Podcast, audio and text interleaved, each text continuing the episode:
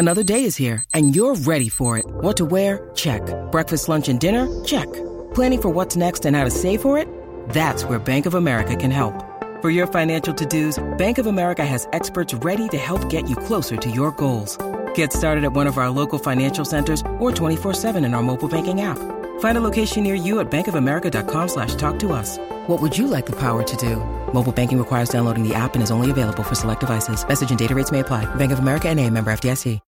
When you need mealtime inspiration, it's worth shopping Kroger, where you'll find over 30,000 mouthwatering choices that excite your inner foodie. And no matter what tasty choice you make, you'll enjoy our everyday low prices, plus extra ways to save, like digital coupons worth over $600 each week. You can also save up to $1 off per gallon at the pump with fuel points. More savings and more inspiring flavors make shopping Kroger worth it every time. Kroger, fresh for everyone. Fuel restrictions apply. Thank you for listening to this Podcast One Sportsnet production, available on Apple Podcasts and Podcast One. Looking for the best sports coverage on the web? Then check out the Dan Patrick Show on Podcast One Sportsnet. Join the sportscaster Monday through Friday as he covers the biggest games all year long with a whole bunch of A-list guests from the world of sports and entertainment. Download new episodes of the Dan Patrick Show every week, only on Apple Podcasts and Podcast One.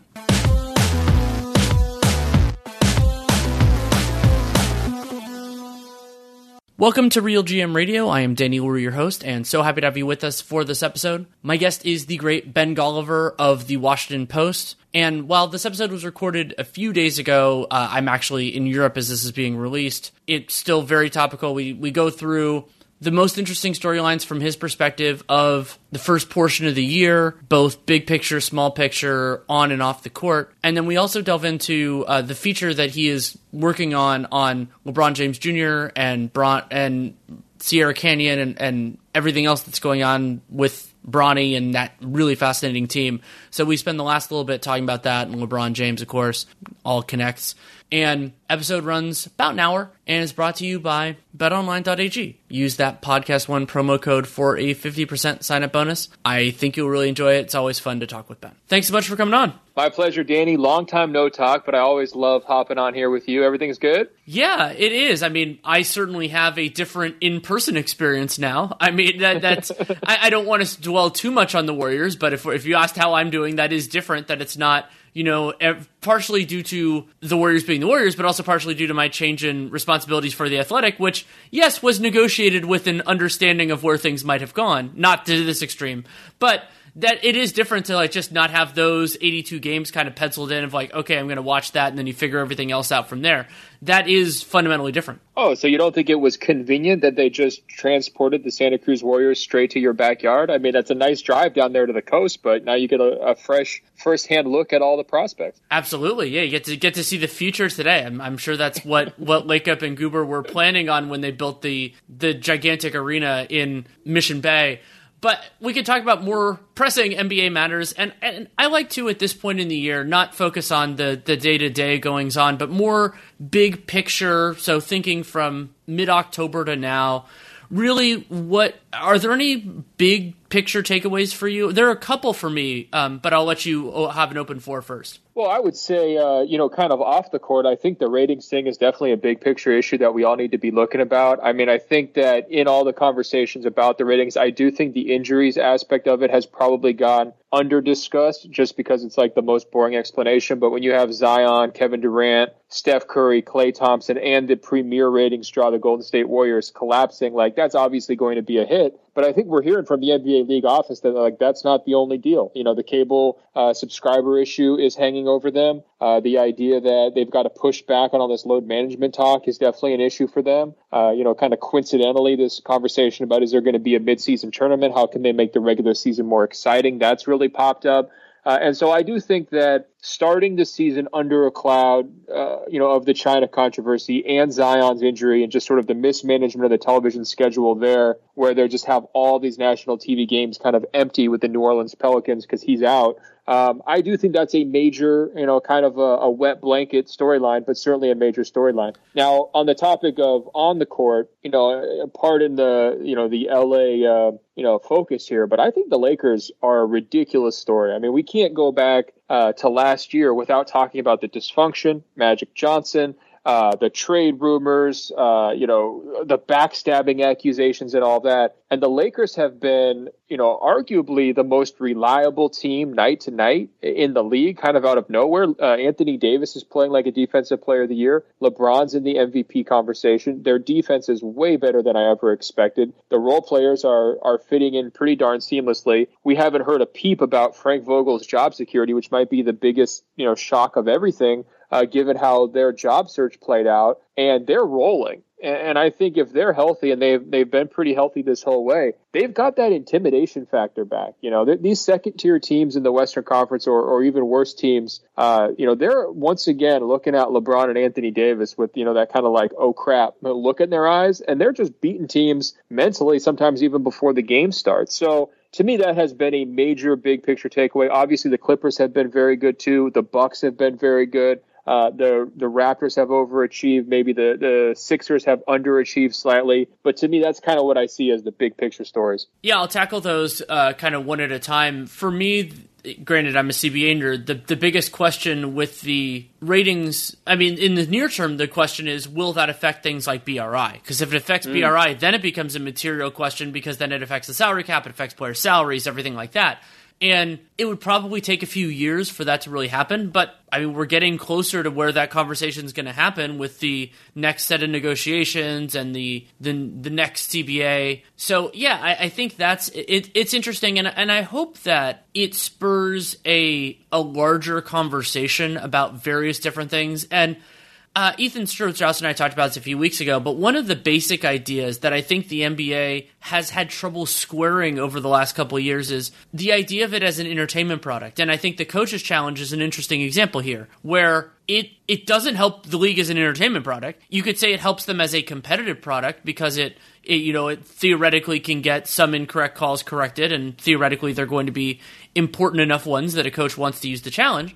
But you spend all that time doing the video review. It's not particularly it, it's not a particularly fan friendly process, and I think the league has never really gotten that right. And I, I, you could make an argument that the NFL hasn't either, that the NFL is so popular it doesn't matter. But I think basketball, especially with the duration of the games as a potential swing factor here, that is one thing that they, they could potentially league wide and maybe incorporating people who aren't in the league office think about more aggressively.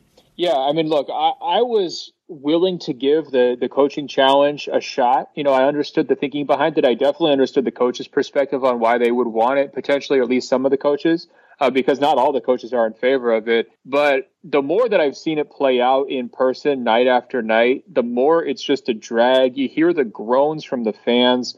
And, you know, I even go back to guys like I think Henry Abbott probably was was one of the first people, you know, 10, 15 years ago talking about maintaining pace of play, like cutting down on stoppages late in games, trying to get towards a more soccer feel and flavor. And, you know, frankly, like it really does screw up the, the viewing experience. And if we want to keep fans engaged, if part of the problem is over the course of an 82 game season that uh, not every game feels like it necessarily matters, you do need to maximize uh, the entertainment factor of watching the game. I, I'm almost in favor now of just like a radical solution of like really peeling back all of the replay or at least a lot of the replay, getting rid of the coach's challenge for sure. I think it's unnecessary and too complicated. Um, and getting to a situation maybe even where you're limiting the number of timeouts that can be used in a late game situation so that the players can just play. I'm not sure the game benefits at all from the timeouts. Like, you know, other than, you know, offensive, defensive substitutions and the occasional dramatic dramatic ATO from one of the you know the, the, the best coaches out there.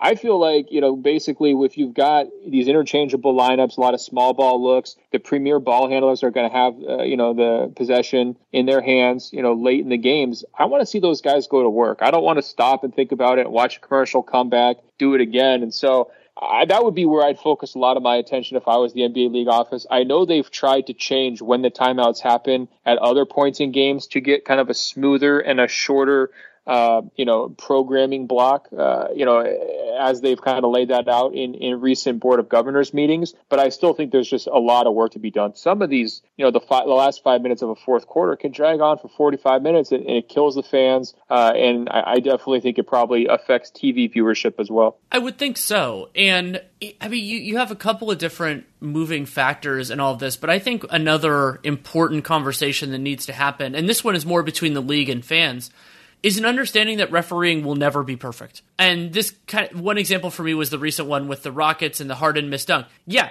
seems like it was a pretty clearly messed up call. But the idea that I mean, a, a, a, screwed up call, not in the last like you know, if it's the last shot of the game, then and it turns a, like a loss to a win or a win to a tie or something like that, that's a different thing. But it is an understanding to me, and maybe this is growing up with baseball, where like the conversation about the strike zone is just everywhere for better or for worse. Is I think there needs to be an understanding that refereeing is really hard. The NBA is by is from what I can tell the hardest league to referee in basketball, maybe in any sport.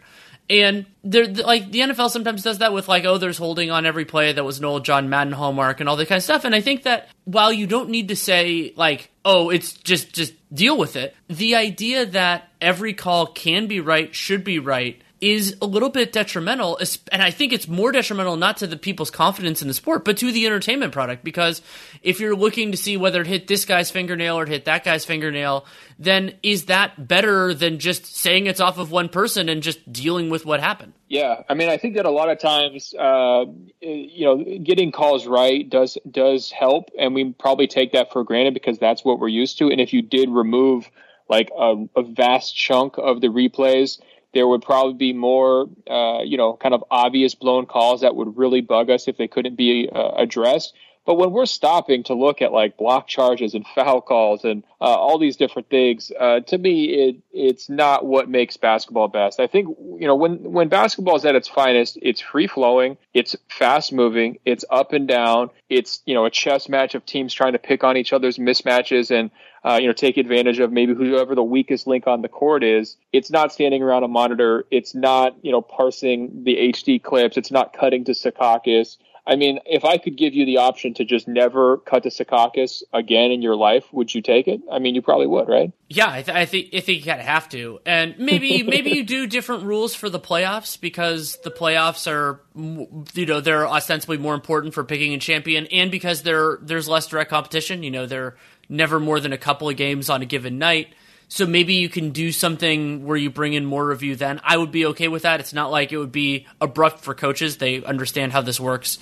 And the other thing, I don't want to dwell on this, but I just want to mention it as, as a great encapsulation of this is the clear path review. Because they could go to a rule where intentional fouls stopping fast breaks are just penalized strongly enough that they don't occur anymore. And think about all of the ramifications that happen there. So, under the current system, it's a foul which stops the game anyway, but then a lot of times it's a review. If it was, and the idea behind it, and this there's been discussion about the delay game warnings and all that is, the idea is that you create a penalty so that the delay never happens. And things like that could really help. And so, uh, Abbott, you know, Abbott talking about pace of play. I think a lot of these things fit together. But we can move on to uh, to LA. I, I think that from I'll, I'll make it a little bit of a broader point than what you did, and I agree with you. Is that teams outside of that top tier, and so for for that purpose, I'll say Bucks, Clippers, Lakers in no particular order.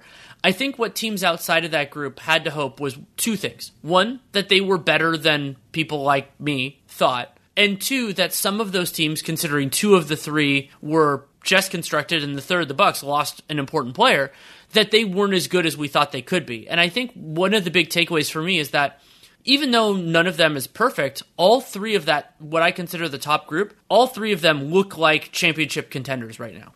Yeah, no question. I think the one team that we maybe want to see more from would be the Clippers, just because of the way, you know, Paul George came back a little bit late.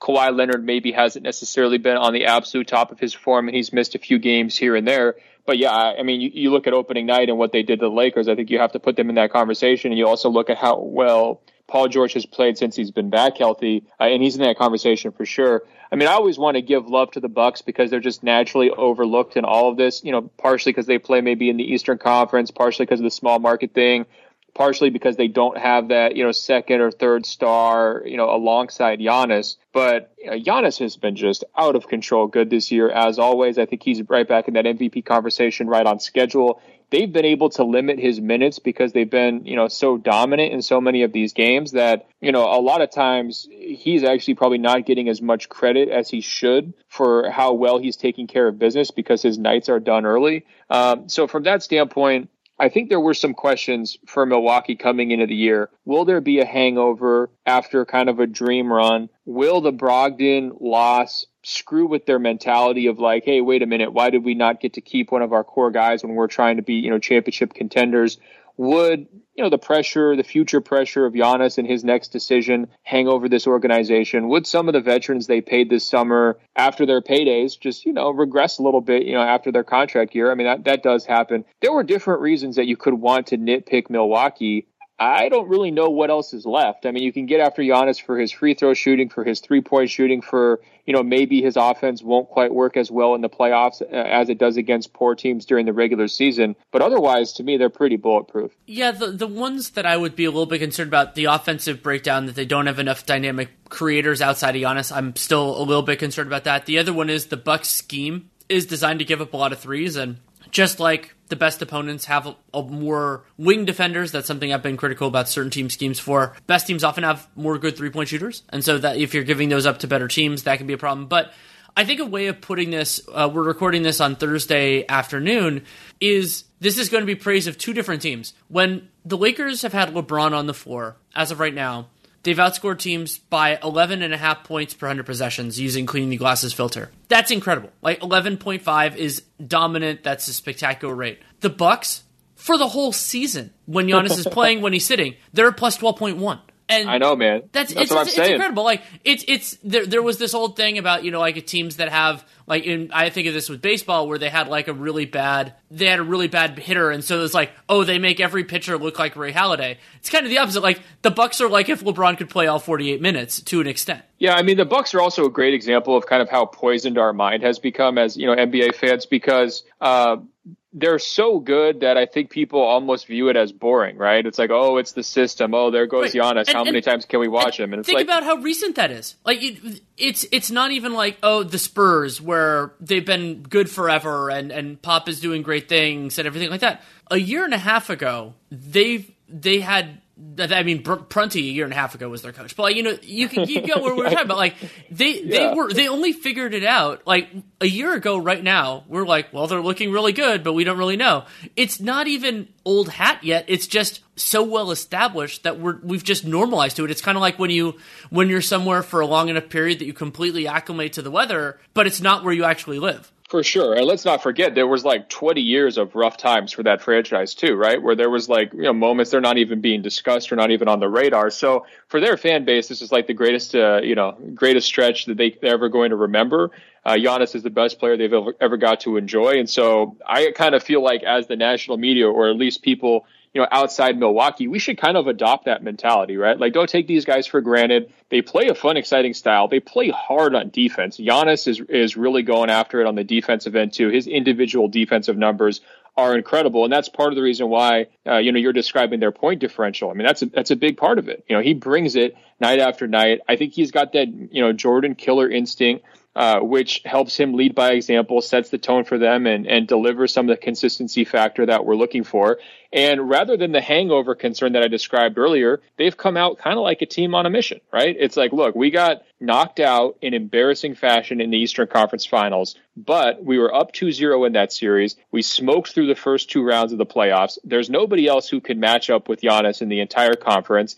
And on top of all that, the one guy who really gave him problems is now in the Western Conference in Kawhi Leonard, right? So this this path is wide open for them. I love that they're taking full advantage of it. I do think it, it just needs to be said. Look, they're boring. You know, they're bad quotes. Giannis is not a good quote. Coach Bud is intentionally a bad quote. He admits it. All of their, you know, supporting cast guys are pretty boring in, in front of the microphone. So I think that's part of it. But as basketball fans, you know, people who really, you know, passionately follow this sport, you know, don't worry about the headlines. Just watch what they're doing on the court because it is beautiful. In a way, it reminds me of the advice that when I did radio spots in the Bay Area in the 15 16 season for the Warriors, I said, you know, during the regular season, not knowing what was coming, said, appreciate this for what it is because even if it isn't isn't everything, that was the 73 and 9 year, I should put that context in. Even if it doesn't end up being everything you dreamed it would be, this is still something special. And I think that's the same advice that I would give to Bucks fans is I don't know if they're going to win a championship. I don't know if Giannis is going to be on their team beyond next season. I, that's that's part of the fun of sports is that as much as we think we know, it's not definite.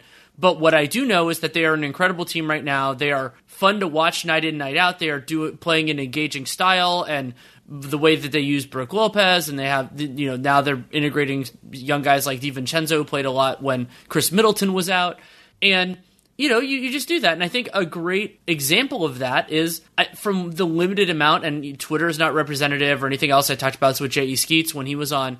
I think that Raptors fans have kind of done this. And then it's what's fun is they have another interesting team this year. I don't think they're going to win a championship again, but kind of be in, in understanding that it's every season is its own adventure, its own journey, and hopefully, not for every team, but hopefully that team can have something worth latching onto and really and really relishing. And the Bucks have that in spades, and the Raptors have it a lot too.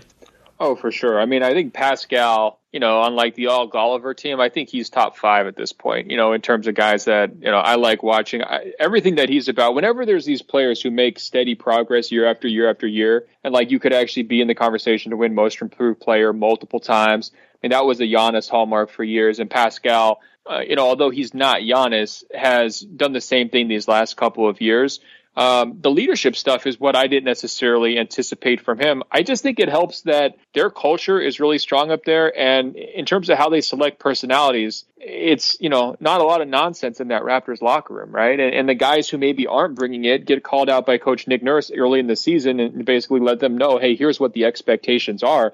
So I do think that makes it a little bit easier for Pascal to lead. It's not like he has to, you know, keep all these knuckleheads in line. But, uh, you know, from that standpoint, he's an incredible story. VanVleet's been a great story you know, they're now in position to me where, you know, I agree, they're not quite a contender, but they could have some fun at the deadline if they wanted to and make things interesting. Um, and certainly uh, they have a nice foundational piece you know, for the long term. So, uh, you know, I understand why Kawhi wanted to come to the Clippers. I think his his short term best interest was to, you know, come home to Los Angeles, play with Paul George, compete for a title. But I do think if you zoom out maybe for a longer four or five year window, you can make a pretty good argument that he would have had, you know, more opportunities to win a greater number of titles had he stayed in Toronto than coming home to Los Angeles. And look, it sounds like he didn't want to do that. Uh, but if you're removing zip code and, and weather and those kinds of conditions, uh, that says a lot about the, the base of talent that Toronto has.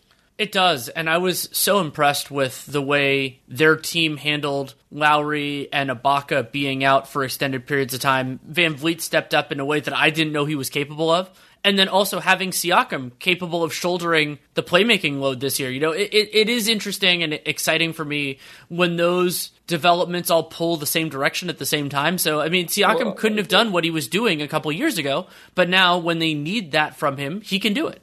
I mean, how about this? We always focus on the Kawhi Leonard trade of the part that they got to enjoy, which was the title, the finals MVP, the incredible buzzer beater, his leadership, him rubbing off on Siakam and, and kind of showing him how to do it. Like that is an overwhelmingly positive package. But on top of that, they dodged the DeMar DeRozan decline, didn't they? I mean, well, and, and not only that, they didn't have to give up their best prospect in the trade.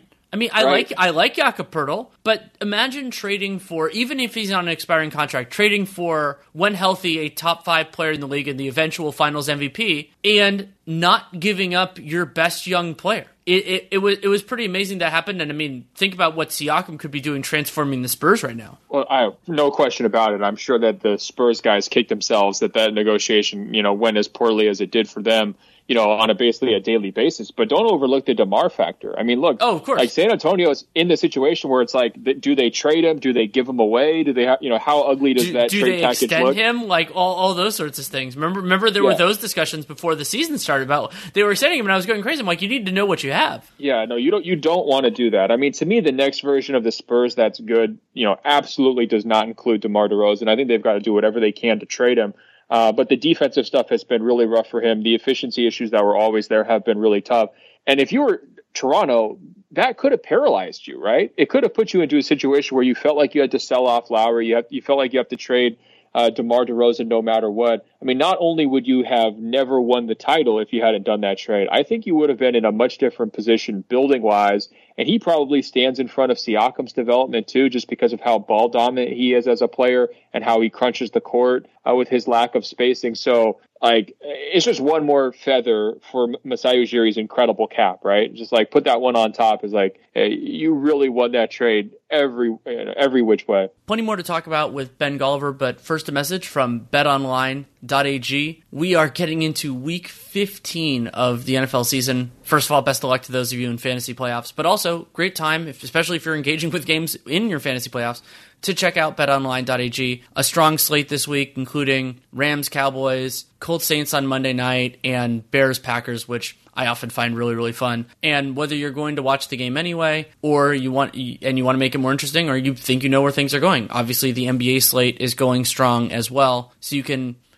go to betonline.ag. You can bet many things pregame. They also have some in-game wagering, which is pretty fun too. But whichever way you do it, use that podcast one promo code, which tells them that you came from us, which is great, and it gives you a 50% sign up bonus, which is fantastic. So whether you want to do in-game, pre-game, whatever whatever sport you're into, you can find it on betonline.ag and make sure that if you do, you use that podcast one promo code to show support and to get that 50% sign up bonus. betonline.ag, your online sportsbook experts.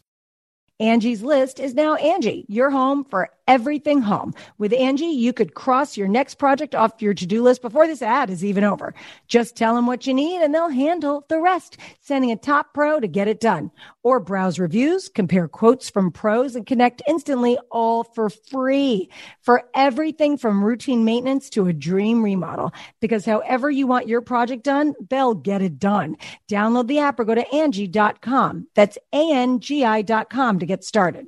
A healthy lifestyle depends on quality sleep, and Sleep Number is here to help you sleep more efficiently. Sleep efficiency is the amount of restful sleep you have at night and is a key part of your overall health. Here are some tips to help you get the most efficient sleep possible. Reduce caffeine consumption before noon and limit late night alcohol. Get regular exercise during the day, which helps you feel tired in the evening. And keep track of your sleep health with data from your Sleep Number 360 smart bed. Sleepers who routinely use their Sleep Number 360 smart bed features get almost 100 hours more proven quality sleep per year year. With that much extra energy, you could get more quality family time, volunteer at a meaningful charity, or exercise, meditate, and reconnect with nature. Proven quality sleep is life changing sleep, which starts with Sleep Number adjustability. It's time for Sleep Number's ultimate Sleep Number event. Save 50% on the Sleep Number 360 limited edition smart bed, plus special financing for a limited time. Only at Sleep Number stores or sleepnumber.com slash podcast one. Subject to credit approval, minimum monthly payments required. See sleepnumber.com slash podcast one for details. I, I would say the other big picture thing for me is I was wondering which of the not yet established younger teams would move into a different level. So, I mean, one that happened in the early going was that the Suns were way more competitive than I thought, and I think they'll get back to that once they get healthier again. Missing Baynes and Rubio, especially at the same time, was tough for them. But the big one that's happened so far, even if let's say the 15 and 6 record isn't quite the same, but Dallas has been awesome. And their offense is maybe not this legit, but pretty damn great. And if their defense can be passable, then they move into the conversation of being a. I, I would say if they can be a top five offense and a 13 to 18 defense, that's a reliable playoff team in the West. Well, first of all, my favorite thing about the Phoenix Suns is that everyone wrings their hands about the Aron Baynes injury, and nobody even cares about DeAndre Ayton's suspension. well, like, I, I, think, oh, I, they, I think. Well, the funny back. thing is they played so well after Ayton was suspended, and then they didn't play well after Baynes got hurt. So it's kind of like no, you know. I know. The, but but you're no, right. no, it's accurate. I, I, agree with what you're saying. I think that that's for sure. They're going to have a choice here when when Ayton's back and Baynes is back. Of like, okay, like how much leash do you give uh, Ayton just because he's the number one pick? If you play so well with Baynes when he's, you know, spacing the court and doing all the little things, setting screens for Booker and all that stuff. It's just hilarious that you could pick up a guy off the trash heap and, you know, th- this summer, I mean, no one talks about the Baynes edition. And then your number one pick, who you selected over Luka and Trae Young, is this guy who's just like completely disregarded, you know, two months into the season because of his poor decision off the court. To me, it's just a hilarious situation for kind of a cursed franchise to find itself in.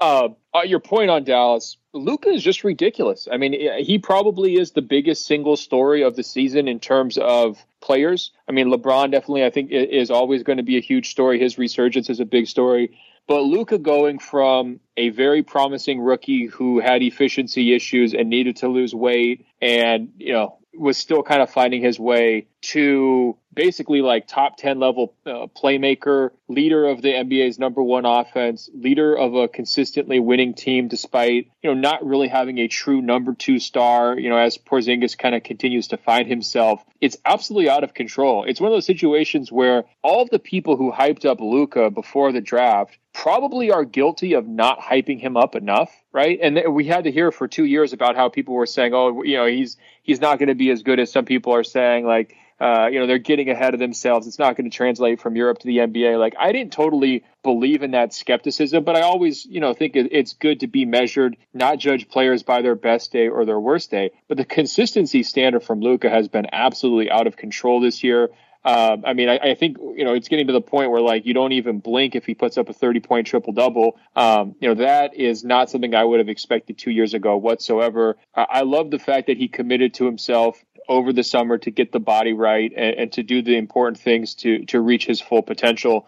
Uh, because when you have that much natural talent, when you can, you know, toss these soft touch lobs and cross court lasers and step back and hit the three pointer and not be afraid to go head to head against LeBron James and these other premier players, uh, you know, you need to give yourself the best possible chance from a physical standpoint uh, to reach your potential, and he's done that. Right, and, and Luka, it was part of the reason I think it was a a tough sell job is that it wasn't necessarily clear that even though he was the most accomplished, I think there's a good argument that he was the most accomplished teenager in men's basketball history. I, I, think there's a fair argument considering his EuroLeague MVP and everything else. And remember that the EuroLeague is better than than everybody else. Uh, so we're we're talking pre NBA because I guess LeBron was in the NBA as a teenager, a few other guys, and but even with that, and I believed all of that, and I, I watched a lot of the film because Luka doesn't have that insane athleticism and it is a lot on on feel and instincts and skill that it wasn't entirely clear that it was going to to go the way it did but it has and the reason why I think Luka is the number 1 story in the league right now is similar to Giannis last year, which is one of the most important distinctions that happens in the league is which players are good enough to win an MVP, which players are good enough to be the best player on a championship team. And anytime a player works his way legitimately into either of those conversations, much less both in the same year, it is a landscape changer for the entire NBA because it affects the way we think about teams, it affects the way players think about where they're going in free agency, and it doesn't happen for everybody who makes it to that rarefied air. It doesn't happen at the same time in their career. It doesn't happen on the same timeline. And I don't want to use a month, a month plus to say that Luka's there necessarily, but this is a really strong case to be there. And I mean, I wondered about that before Giannis came out. It was, you know, like in the last five years, who's been drafted who's going to be one of the three best players in the league, and then Giannis all of a sudden it's like boom. Well, obviously he's there now. We think he's going to be there for five, ten years. Now Luka is working his way, and if he's this this guy at the end of the year, then he's in that conversation too, and that's huge for the league. Well, do it this way: if you're going to draft, you know, any player in the league for, the, and you could have him for the next, you know, seven to ten years, uh, your top two picks are Giannis and Luka, right? Absolutely, yeah. The, Nate and I had a, a discussion because we've been doing this all decade content on Dunked On he said that Luka would be his current prediction if it had to be a player who's already in the NBA for player of the next decade, so meaning 2020 to 2030.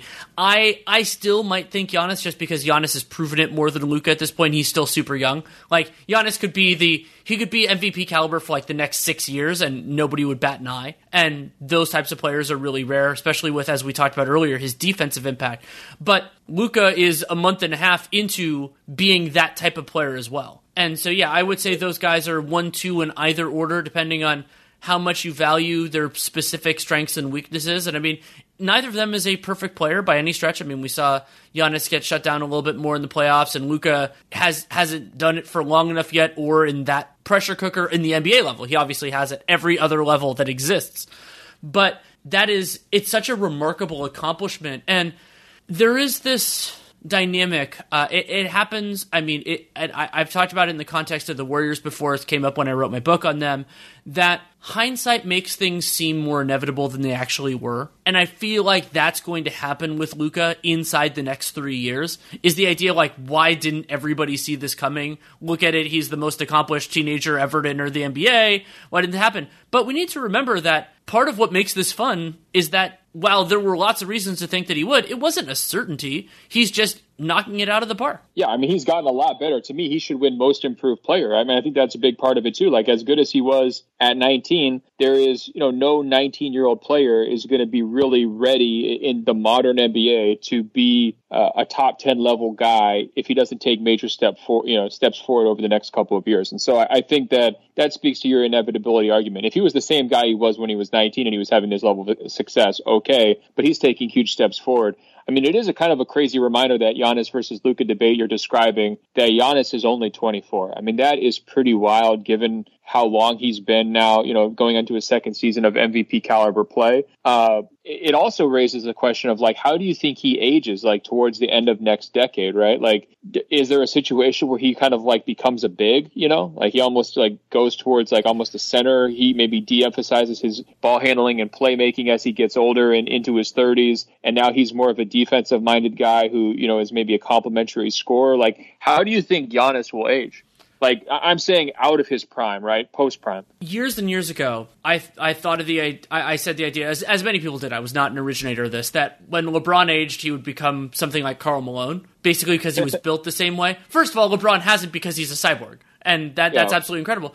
We're you, still waiting for the Karl Malone phase. Yeah, I mean, we're still waiting. Like that's going to be in. That's well, that might tie in with our, our next topic after that of, of when that's going to happen. But yeah. the uh, but with Giannis, I think his end game. So let's let's say if he wants to play this long, mid thirties, maybe early to mid thirties, thirty three to thirty six, is as a straight five, as a pure center and he has all of those goods already as a rim protector. You know, he'll lose some of the lateral uh, mobility that has made him both a rim protector and a, a like a, a, more versatile defender than that.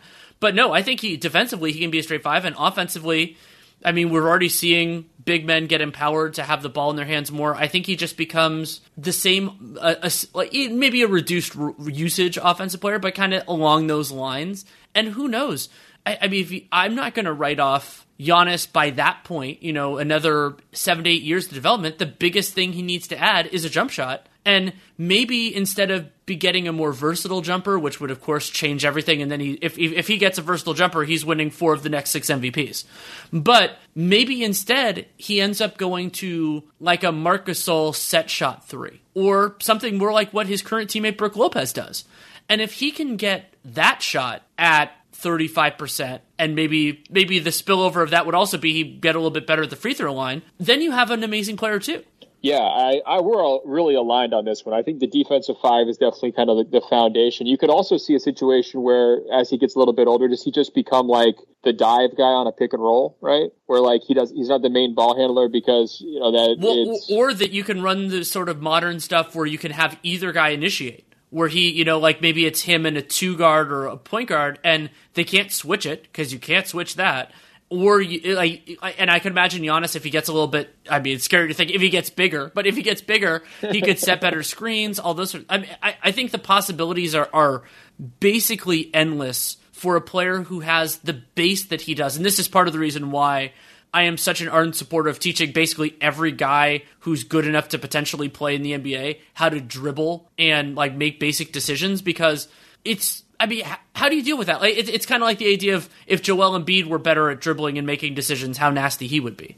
Yeah, no, I'm with you. I mean, I think especially as we go forward and start to think about like what does the NBA look like in 2025 or 2030, I mean, I think it does. It comes back to like which players can shoot, which players can handle, which players can play make, and then who can defend the most positions, right? Like you want the most complete players, you want the most interchangeable players. Uh, I think obviously, you know, length and physicality is always going to be important too, but you know those basic skills are going to sort of carry the game, I think, through its next uh, you know new through its next kind of evolution. Uh, man, like the, the prospect of Giannis, actually, he does seem like he's going to age pretty well now that we've talked this through. I think some people might assume, oh, if he can't shoot now, that could mean that he kind of goes the Russell Westbrook route and, you know, he has like a, a sharper cliff. Uh, but I think with his energy, with his defensive impact and versatility, and then just his sheer length, uh, he should you know, really be able to to hang out through basically the entire 2020s. I would think so. And Giannis could be a, a notable test case for something that I've been pondering in the back of my mind. I'm just going to leave this as an idea floating in the ether for now, which is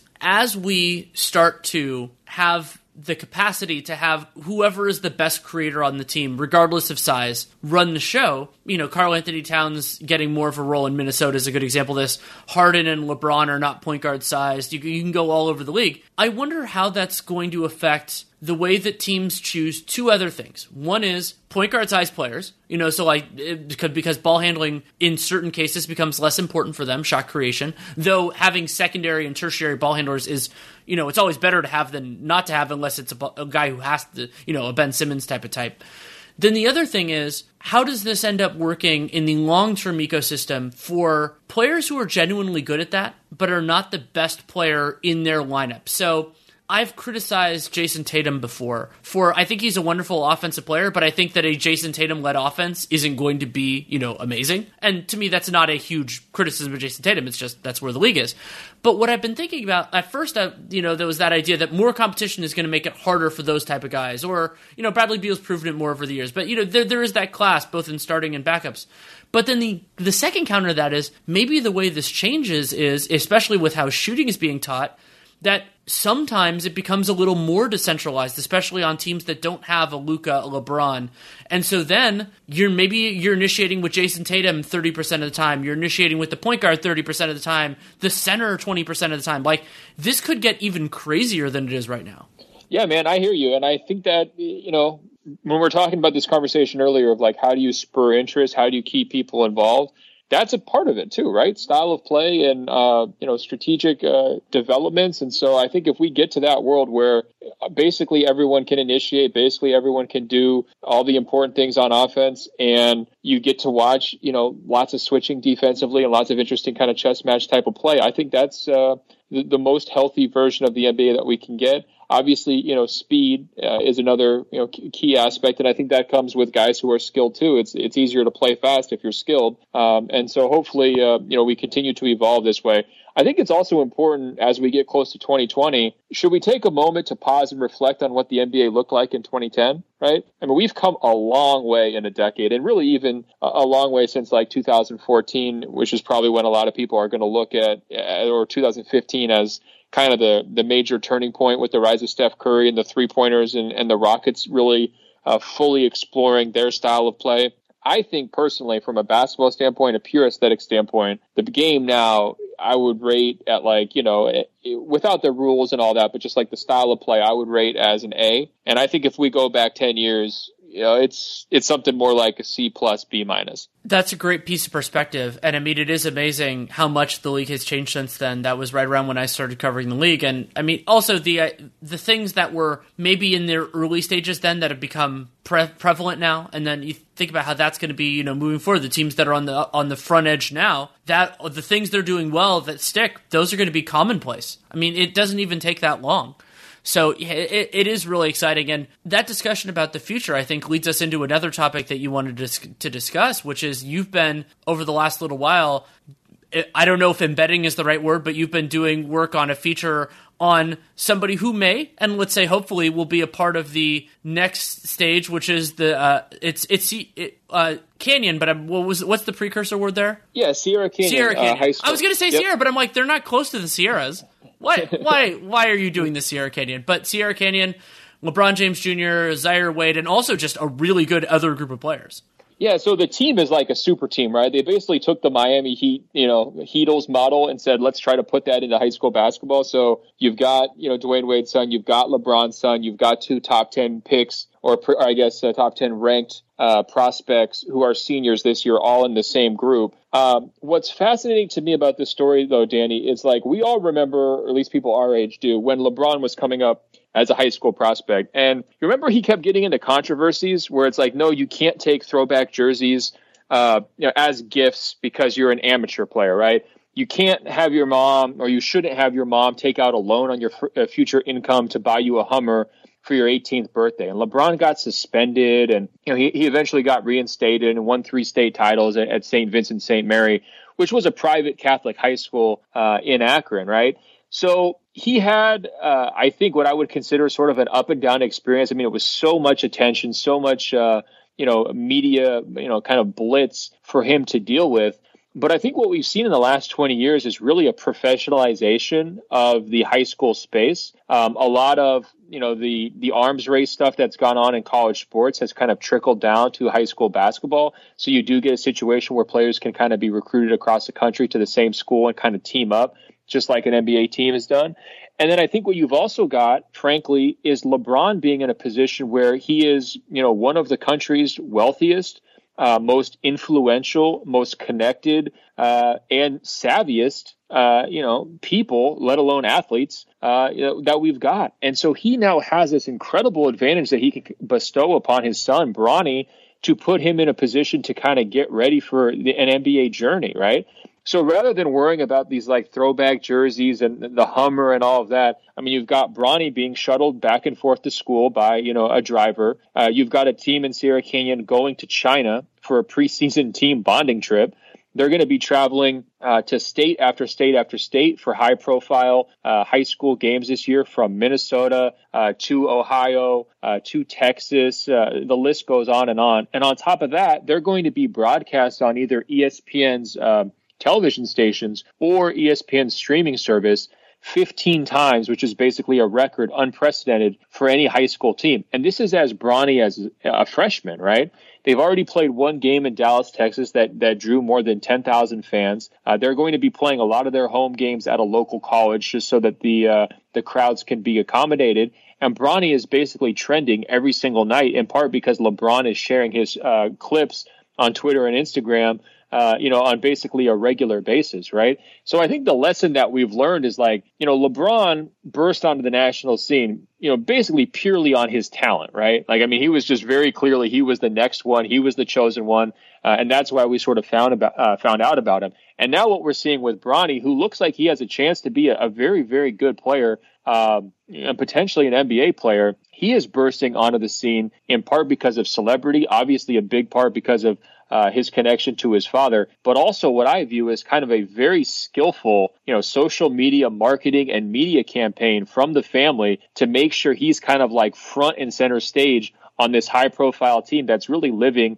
almost a professional uh, existence at this point. The passage of time does provide a pretty amazing piece of context for for Bronny versus LeBron because, and, and, I mean, as you brought up, the differences between not only the professional professionalization of the high school areas, but in the way the media has changed, the way streaming services, you know, like now it's ESPN doesn't have to just decide to put those games on ESPN one; they could put them on two, they could put them on the streaming services wherever it wants to go, and eyeballs will see them, you know, differing amounts, obviously, but also the idea that there was an element, and this is, you know, I, I, I'm not sure if this is how it was to blame on how it was reported or how the high schools dealt with it, but think about how the, the challenges and the structure of LeBron's rise were related to his socioeconomic status. You know, like LeBron, child of a single mother, they didn't have a lot of money, and and so the thing like his loan. Well, Bronny doesn't have to worry about that because his dad, his dad, as you said, is is one of the most wealthy, powerful, connected people in the country,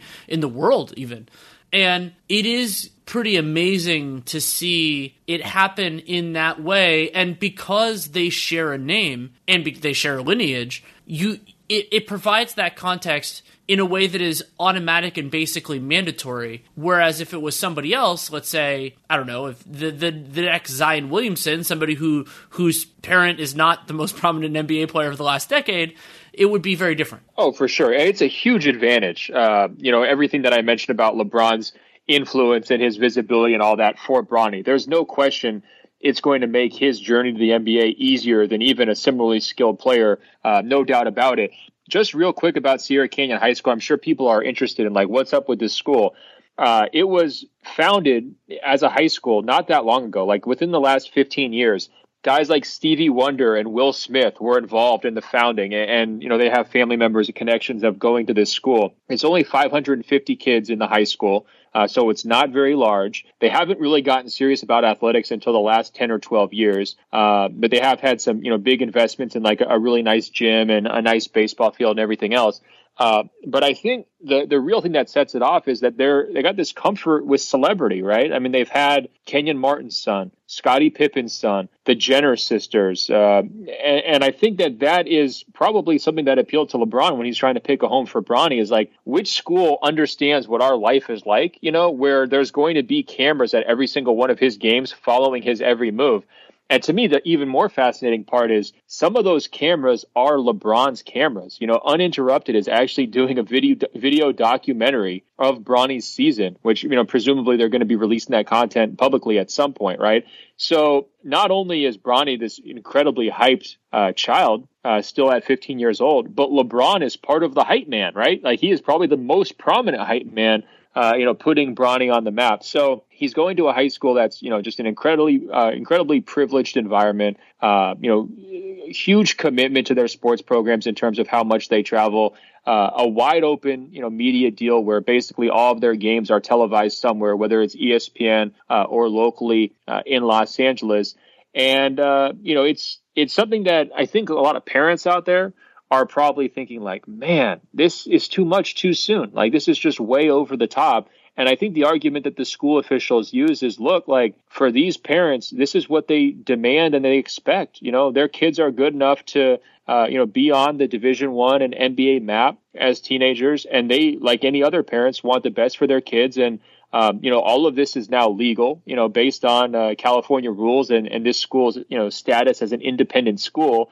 So uh, they just have really, I guess, over the last 20 years, ironed out a lot of the hiccups that LeBron had to deal with, and have put you know players like Bronny or even Dwyane Wade's son uh, in a much uh, you know simpler situation for success, right? Uh, and I mean, the list goes on and on. And in addition to that that China trip I mentioned, they had a preseason media day, which was modeled after NBA Media Day. Uh, Sierra Canyon has a head coach and six assistants. They break down scouting reports and video clips for the players before every game.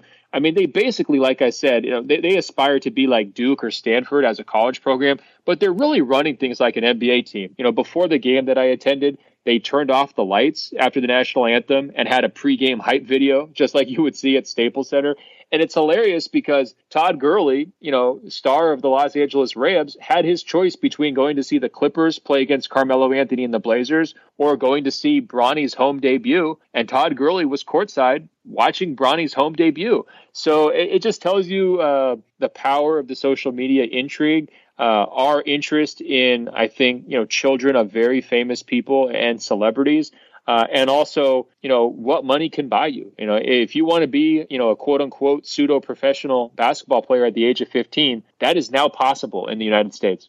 And it will be fascinating and important to see how he plays on the court where I mean also for those other Canyon players who are getting huge eyeballs right now and and even though they were going they built the super team which has a lot of really good players on it beyond the famous ones and I think that's an, it will be an interesting part of the story and how that affected I mean but but they're getting more prominent I'm guessing you know for social media and profile and everything else they're getting a lot out of that and I, hey, think, uh, Danny, can I can I add just one thing real quick? I, I, shouldn't have jumped over this. Yeah, the descriptions of Bronny within this environment are that he is sort of like the rookie of the team. That he mm-hmm. says a lot of yes sirs and no sirs. That he's the hardworking kid. That the attention doesn't bother him. That he doesn't really seek it out. I think he's looked a little bit even nervous at times when he's played. Uh, but when I went to the game, what I was impressed by, first of all, he has the change of pace and feel stuff. Like you could see the genes trickling down there. He's not as physically imposing yet. I mean, I think he's like six two, and he's still, you know, he, he still needs to fill out and grow quite a bit. I think you know, before we're going to be able to really judge him. But in transition, you know, he shifts gears a little bit like his dad. He's got a pretty good handle. He can dunk. He, you know, he throws down. I'm sure people have seen, you know, clips of that. Um, you know, he's tossing no look passes. So the basics are there. But what impressed me the most, he didn't back talk to the officials. He's not slamming the basketball in frustration. He's not asking for calls. He worked hard on defense, moved his feet. They play a high pressure style. He's trying to cover as much ground as he possibly can, covering for his teammates. You know, yes, there's going to be defensive breakdowns and mistakes. Uh, you know, given his age. Uh, but the intangibles is what really impressed me. And I think we've actually heard LeBron say about a guy like Zion Williamson in years past or about Ja Morant this year that he thought uh, those guys were about the right things. Like they had sort of their priority list as players and, you know, the right way to play. Uh, I think LeBron believes in that personally. And uh, he's expressed that about other young prospects. And I just saw those same characteristics in Bronny. And so I think that that probably more than anything else gives me hope because in this situation, things can go wrong given the hype and the attention so many different ways, right? It would be so easy for it to go to his head or for him to uh, you know, not take care of the little things and treat and tr- act like a star, treat himself like a star. And that's not the player or the person that I saw. That's great to hear. And it also bodes well for his potential viability as an NBA player, even if he's not like a star caliber athlete, you know, because need to be able to do those things, have the right mentality. Very few NBA players get to be the alpha and the omega the way that Bronny's dad has gotten to and has earned that right because he's the best player of the decade, one of the best players of all time. And that gets into what I think is another long term but really compelling story here. I, have been thinking about this for years now. I mean, basically since Bronny came onto the scene, which is if he is NBA caliber, even if it's as a potential role player like a late first round pick or second round pick, my instinct is, especially given his savvy, LeBron, if he's still playing at that point, and I think he wants to, and I think he will, assuming his body co- cooperates.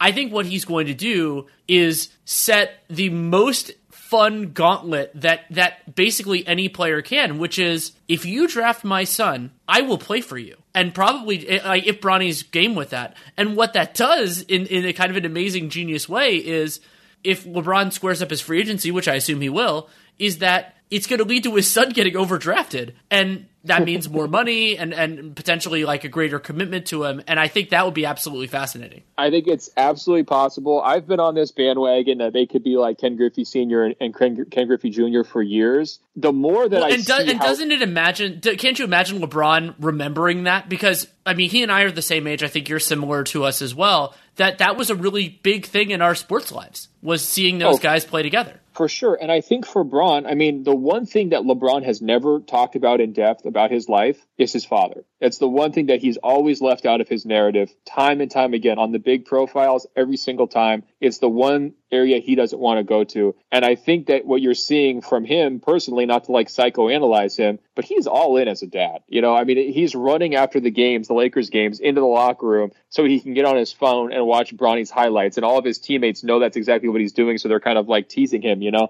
So, I mean, he is completely all in. And I think the more that I see up close how well this entire situation has kind of been manufactured or created to promote uh, Bronny, to put him in a position where he can be this high profile prospect and have more than 3 million Instagram followers already uh, at age 15. The more I think that, you know, basically no matter what, he will be an NBA player because LeBron will make it happen.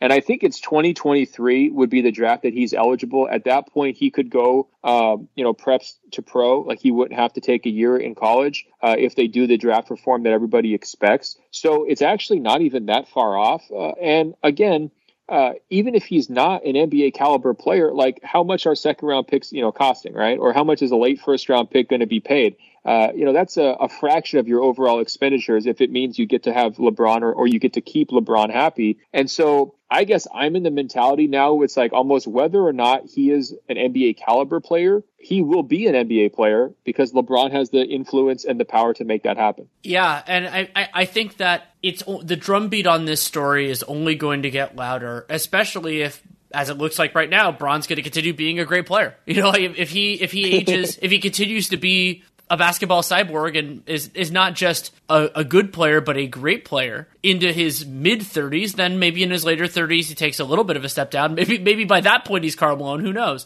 But it'll it'll be a, a, a great example to me if if it co- comes to a head which my instinct is that it will of you brought up the idea of how high, the high school is kind of a manifestation of all these long term developments, and I think LeBron, because of the Heatles and everything else, was at the forefront of players really wielding their agency. And I think that it would be such a such a fitting conclusion to LeBron's NBA playing career for him to be to wield that in a completely new way that would transform the NBA. You know, maybe not permanently because we don't know how many how many guys are going to be able to play long enough to have the chance to play with their sons, much less be a huge box office draw. But I would love that to be, you know, like beyond all of his his exploits, being basically one of the top two players in NBA history.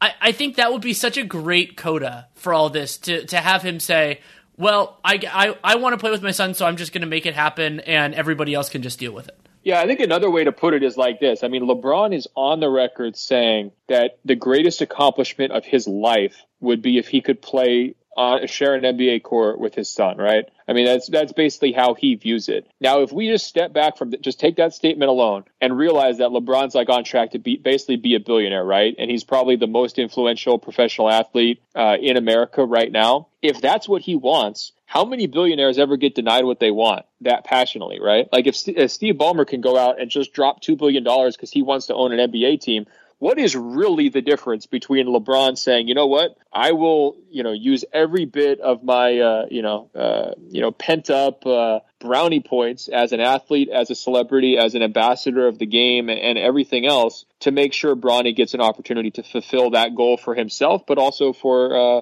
uh, you know, his father too. So that's why I just think like you know, we need to be ready for this. Like basically, no matter what, as long as Bronny still has the passion for the game and wants to play, I'm not sure what's standing between him and uh, an NBA future. Yeah, I'm really looking forward to it. Uh, anything else that you want to share with listeners? I mean, we've gone through a lot already. No, that's pretty much it, Danny. It was a great conversation. We always bounce around so many different topics, uh, and uh, you know, it's it's great to chat with you, and hope, hopefully, I'll get to see you soon.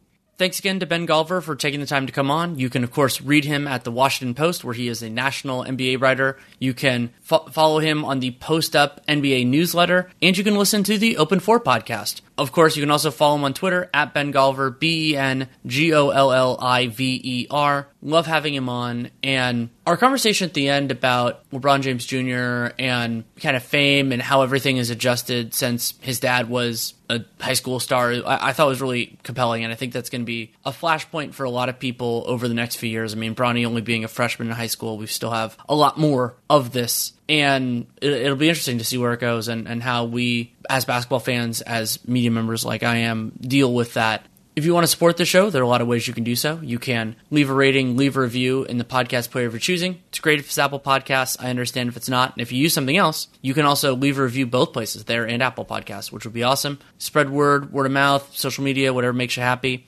and subscribe, download every episode. That is particularly great for a show like RealGM Radio, which comes out whenever I really have the time. I think that's probably the best way of putting it. So you can't get into a rhythm with it. So if you subscribe, then it'll pop into your podcast player whenever a new one is out. And of course, the most important thing you can do for this show and any other that has them is check out our sponsors for this episode. That is betonline.ag. Use that podcast one promo code for a 50% sign up bonus. If you have any feedback on the show, good, bad, or indifferent, Danny Leroux, NBA at gmail.com is the way to share that with me. Twitter can be so ephemeral, it's very hard. Uh, so if you send it to the email, if it pops in there, I will read it. I try to respond when I can, but I, I definitely promise that I will read it and I will consider it. And that has happened a lot over the course of the years. I really do appreciate it because it makes the show better. You actually will not hear my voice that much recently. As I mentioned in the intro, I'm actually in, in Europe as this is being released, so I'm not going to be on Dunked On for the coming week. I'll be back later next week with a new RealGM radio and then Dunked On I think we're starting flush with a 15 and 60 on on the following Sunday night, so that'll be exciting. And getting right back into it quickly, we're going to do an NBA cast on Christmas Day and a whole bunch of other fun stuff. So you can look forward to that. Um, I don't know exactly what my writing capabilities are going to be during this, so keep an eye on it. Check my Twitter feed, and also just subscribe to the Athletic if you aren't already, and you can check that out. Um, you can. I have an author page, and things will pop in there as they are published. That's all for now. So thank you so much for listening. Take care, and make it a great day. Thank you.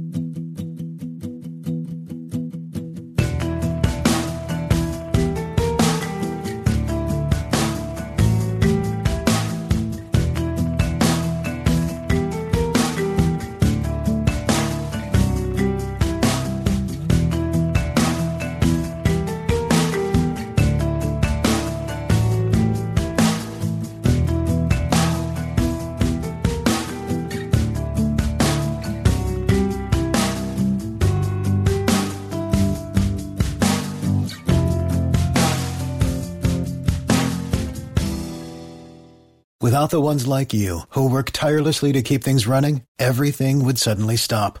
Hospitals, factories, schools, and power plants, they all depend on you. No matter the weather, emergency, or time of day, you're the ones who get it done.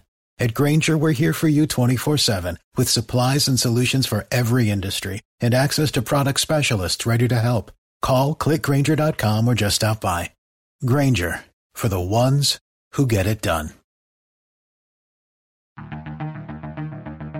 Whenever you look for news, you may feel forced to choose between partisans in mainstream media and conspiracists in alternative media. That's where the Lost Debate steps in. I'm Corey Bradford, a progressive political organizer turned TikTok star who also once hosted a Fox News radio show. I'm Rikki Schlott, a Gen Z New York Post columnist and libertarian fighting to protect free speech. And I'm Ravi Gupta, a former staffer for Obama and school principal who also fought alongside Republicans on charter schools. And we launched The Lost Debate, a podcast and YouTube show for the political eclectics who've lost trust in a polarizing partisan world, but who also reject the disinformation and manipulation in alternative media. Instead of being at each other's throats, we focus on bringing new perspectives to the table and constructive debate that sounds less like crossfire and more like discussions between real people. Check out The Lost Debate on YouTube or wherever you get your podcasts.